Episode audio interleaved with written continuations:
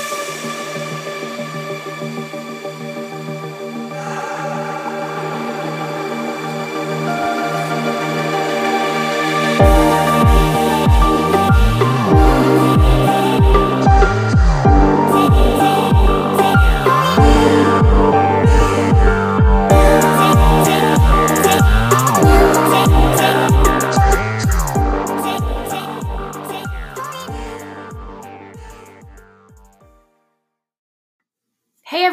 it's Miles.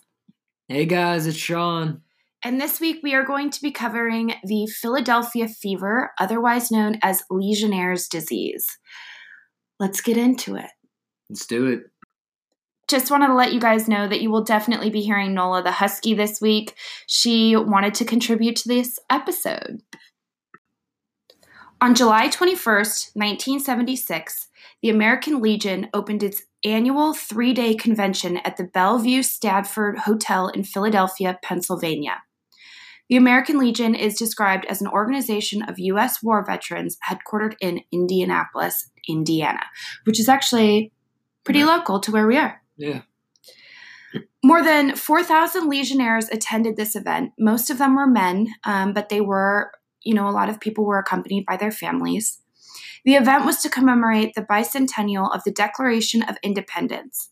It was supposed to be, you know, a huge celebration full of joy and energy, um, but things didn't turn out quite as they planned. About 600 Legionnaires stayed um, at the Bellevue Stratford Hotel, which at the time was considered one of the best lodgings in Philadelphia. Um, I'll attach pictures of this hotel. It's you know really beautiful, um, but the point here is is that all the Legionnaires didn't stay at the hotel. Um, only 600 of them did. After the event, some of the attendees started to complain about pneumonia like symptoms high fever, coughing, chest pain. Um, and a couple days after the event, things really started to go downhill. Ray Brennan, a 61 year old Legionnaire and retired U.S. Air Force captain, returned home from the event complaining of feeling tired. Three days after being home, on July 27th, Ray died of an apparent heart attack. Jeez. Yes. Brutal. Mm-hmm. On July 30th, Frank Aveni, another attendee of the event, also died of an apparent heart attack. Three Legionnaires and event attendees also died on this day. Oh. So on by July 30th, that's five people who were attendees of the Legionnaire event had died. There's something in the water. On August 1st, only 24 hours later, six more Legionnaires died. All men were 39 to 82 years old and had all complained of tiredness, chest, pain, chest pains, congestion, and, and a fever topping 107 degrees. Oh, wow. I couldn't even imagine a fever of 107 uh, degrees. Yeah, that sounds terrible. I've had 104 degree fever and I felt like I was absolutely dying. Yeah, I had mono before, and that was like just super exhaustion and just like no energy. Yeah. I, couldn't imagine all the other stuff with that. Yeah. Dr. Sidney Franklin, who was a physician at the Philadelphia VA hospital, began treating a few of his pa- patients for shortness of breath and abnormal cases of pneumonia. By August 2nd, four of his patients were dead. Dr. Franklin was one of the first to kind of pick up on this pattern, and he decided to contact the CDC to help investigate um, and figure out what was really causing this because he noticed all of these people had either been to the event or been around the Bellevue um, Stratford Hotel. When Dr. Franklin had told the CDC about this illness, he had originally been concerned that the men had contracted swine flu. Interestingly enough, the country was already concerned about a nationwide swine flu epidemic. Epidemic. So they were already kind of on edge about this. Um, and the Gerald Ford administration had already begun making plans to vaccinate all Americans against the swine flu. So that was kind of like something that that the nation was already feeling. Um, and so he must have just you know, that was the first thing he could think of that this illness would be because they were already expecting something like this to happen. Yeah. By August 15th, many more attendees had fallen quite seriously ill, and 29 had been confirmed dead. So this moved really quickly. The initial, you know, event was on the 21st, and then by the first people were starting to die and by the 15th 29 had already died of this mysterious illness. Jeez. Interestingly, though, a few other cases popped up which weren't legionnaires. So these legionnaires who were getting sick were legionnaires that had stayed in the hotel, had not stayed in the hotel, but for the most part, they were legionnaires until these other cases popped up. So there was a bus driver that became ill. There were some pedestrians that had said that they had walked by the hotel, and a hotel air conditioning technician. They had all been confirmed with the symptoms of this mysterious illness. I smell a conspiracy going on right now. well, and so did everybody else.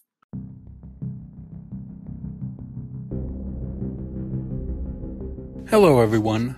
My name is Joe, and forgive me for interrupting this great episode of Forensic Miles, but I wanted to just let you all know that I have a brand new true crime podcast of my own called Still Unknown, an unsolved true crime podcast. Each week, I will dive into a new unsolved murder or missing persons case, and who knows, maybe even a paranormal story every now and then. You can subscribe now on Apple Podcasts, Spotify, or wherever you are listening to this podcast here. You can also follow the podcast's Instagram page at Still Unknown Podcast. Episode 1 will be out on January 1st, so subscribe now to hear it when it debuts. Thank you and now back to this episode of Forensic Miles. The CDC began their investigation, one of the biggest investigations ever. All causes were being investigated bioterrorism, foul play, microorganisms, and toxins.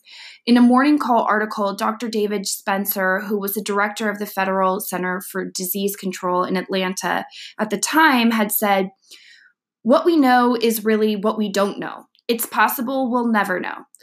So they were extremely concerned and extremely confused about what was going on and how many people were falling ill and actually dying.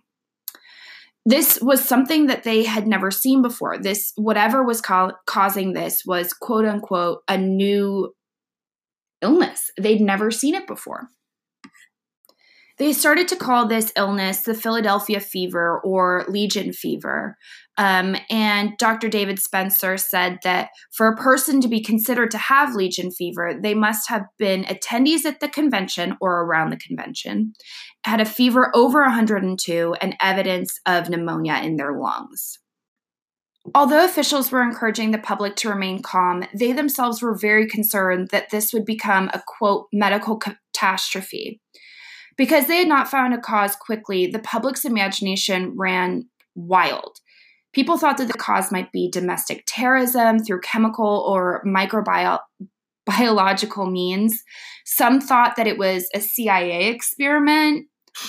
Others thought it might be a hoax to encourage people to get the swine flu vaccine. It's always an inside job. Mm-hmm. In September, the investigation shifted from an external cause such as poisoning or CIA experiment or any of those things to the hotel itself. And they started to test everything carpets, wallpaper, air conditioning units, plastics, soaps, paper. I even remember reading something about them testing the containers that they served the morning Bloody Marys in. Mm. So everything in the whole hotel was being tested. Microbiologist Joseph McDade had initially thought that the, vi- the, the cause was viral, but he truly didn't know. During the Christmas season of 1976, Joseph decided to take a break and go to a holiday party.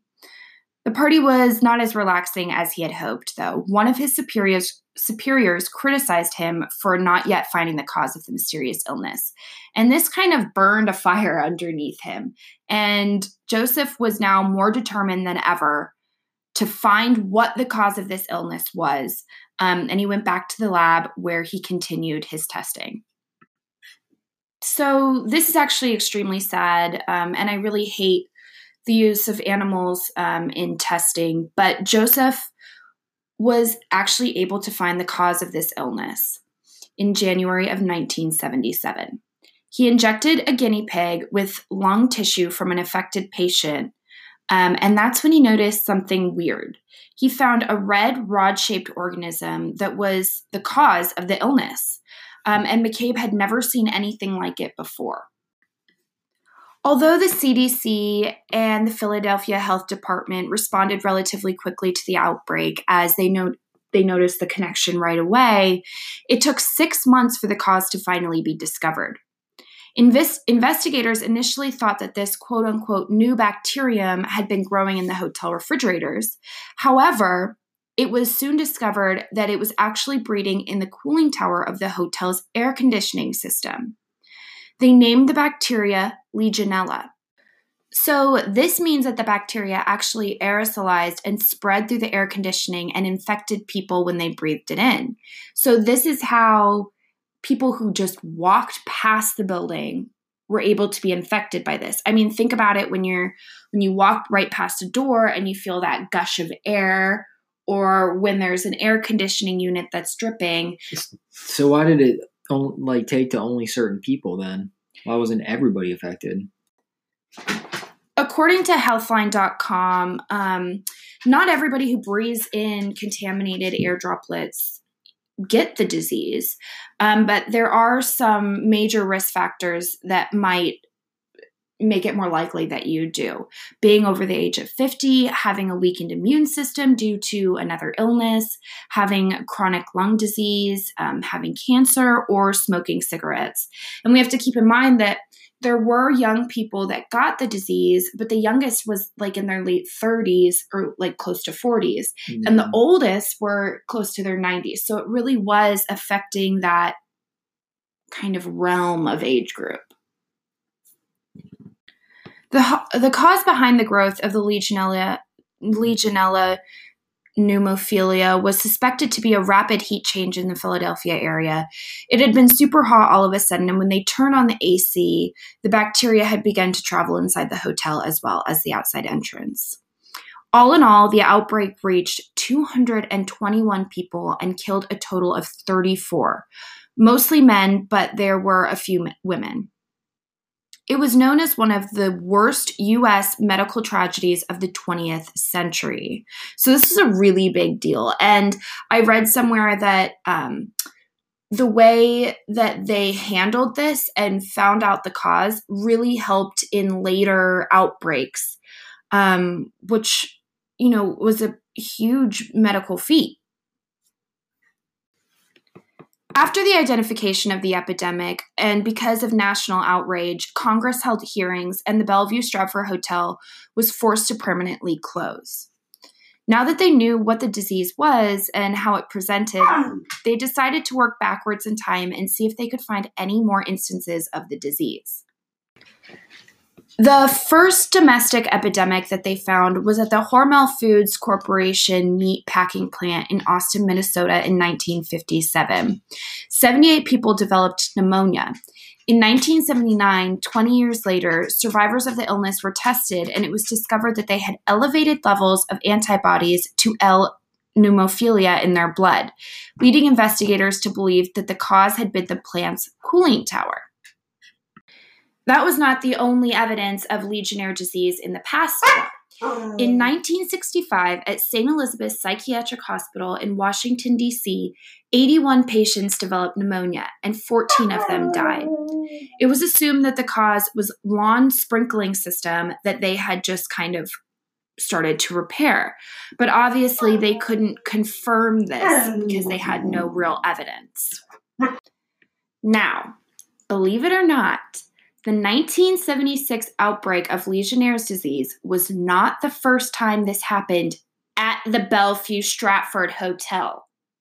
No way. Mm-hmm.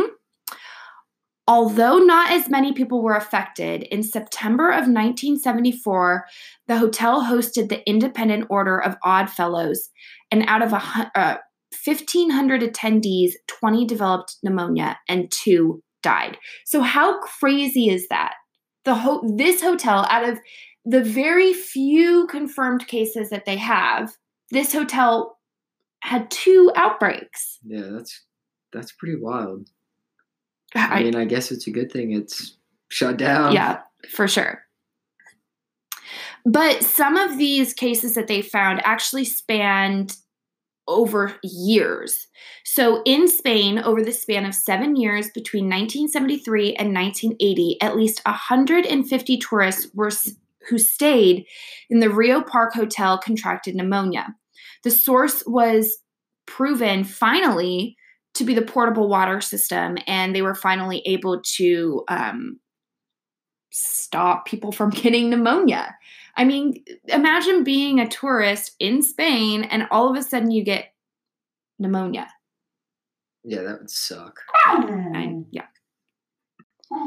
In more recent years, um, 1981 to 1997, at least 250 patients, visitors, and employees of the Los Angeles Wadsworth Veterans Administrative Administration Hospital died of Legionnaire's disease. Um, the cause was also supposedly their portable water system. According to the CDC, Legionnaire's disease has actually been on the rise since the 2000s. There were more than 10,000 reported cases in, ni- or in 2018. They say that the number is most likely low as the disease is really underdiagnosed because it, it looks like pneumonia. Hmm. So, this case was covered in a Forensic Files episode called Legionnaire's Disease, which I totally um, would encourage you guys to watch because it's really really crazy. And they do interview a lot of people who were affected and um, survivors of this epidemic. They are also able to interview the investigators who helped solve this case. I don't know if you guys also watch medical shows. I don't know that people I think mostly it's either true crime or medical shows, but we started rewatching House and Royal Pains. Um, but now that you've heard Legionnaire's disease, you will literally hear it mentioned in every single medical show. Sean, you and It's, it's like instant, instant, like first diagnosis. I, Legionnaire's disease.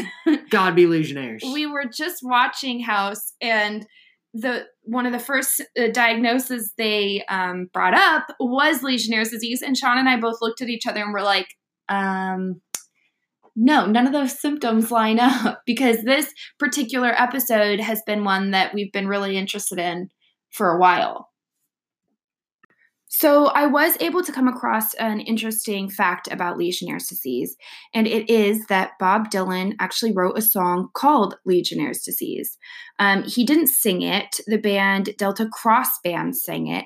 Um, and I'm not going to put it in here, but you can look it up on YouTube and it's there. Um, I will read you the first verse though. It says, Some say it was radiation, some say there was acid on the microphone, some say a combination that turned their hearts to stone. But whatever it is, it drove them to their, knee- their knees. Oh, Legionnaire's disease. So I thought that was really interesting. I wasn't expecting to find that when I was doing my research. Yeah, seems like a interesting song topic. Yeah, but you know, you never know where artists get their inspiration from. Anyway, thank you guys so much for joining us this week. And I am really excited because I've got some exciting news next week. Um, and we will see you all next Thursday Catch you guys on the flip side. on the flippity flip. Flippity flip.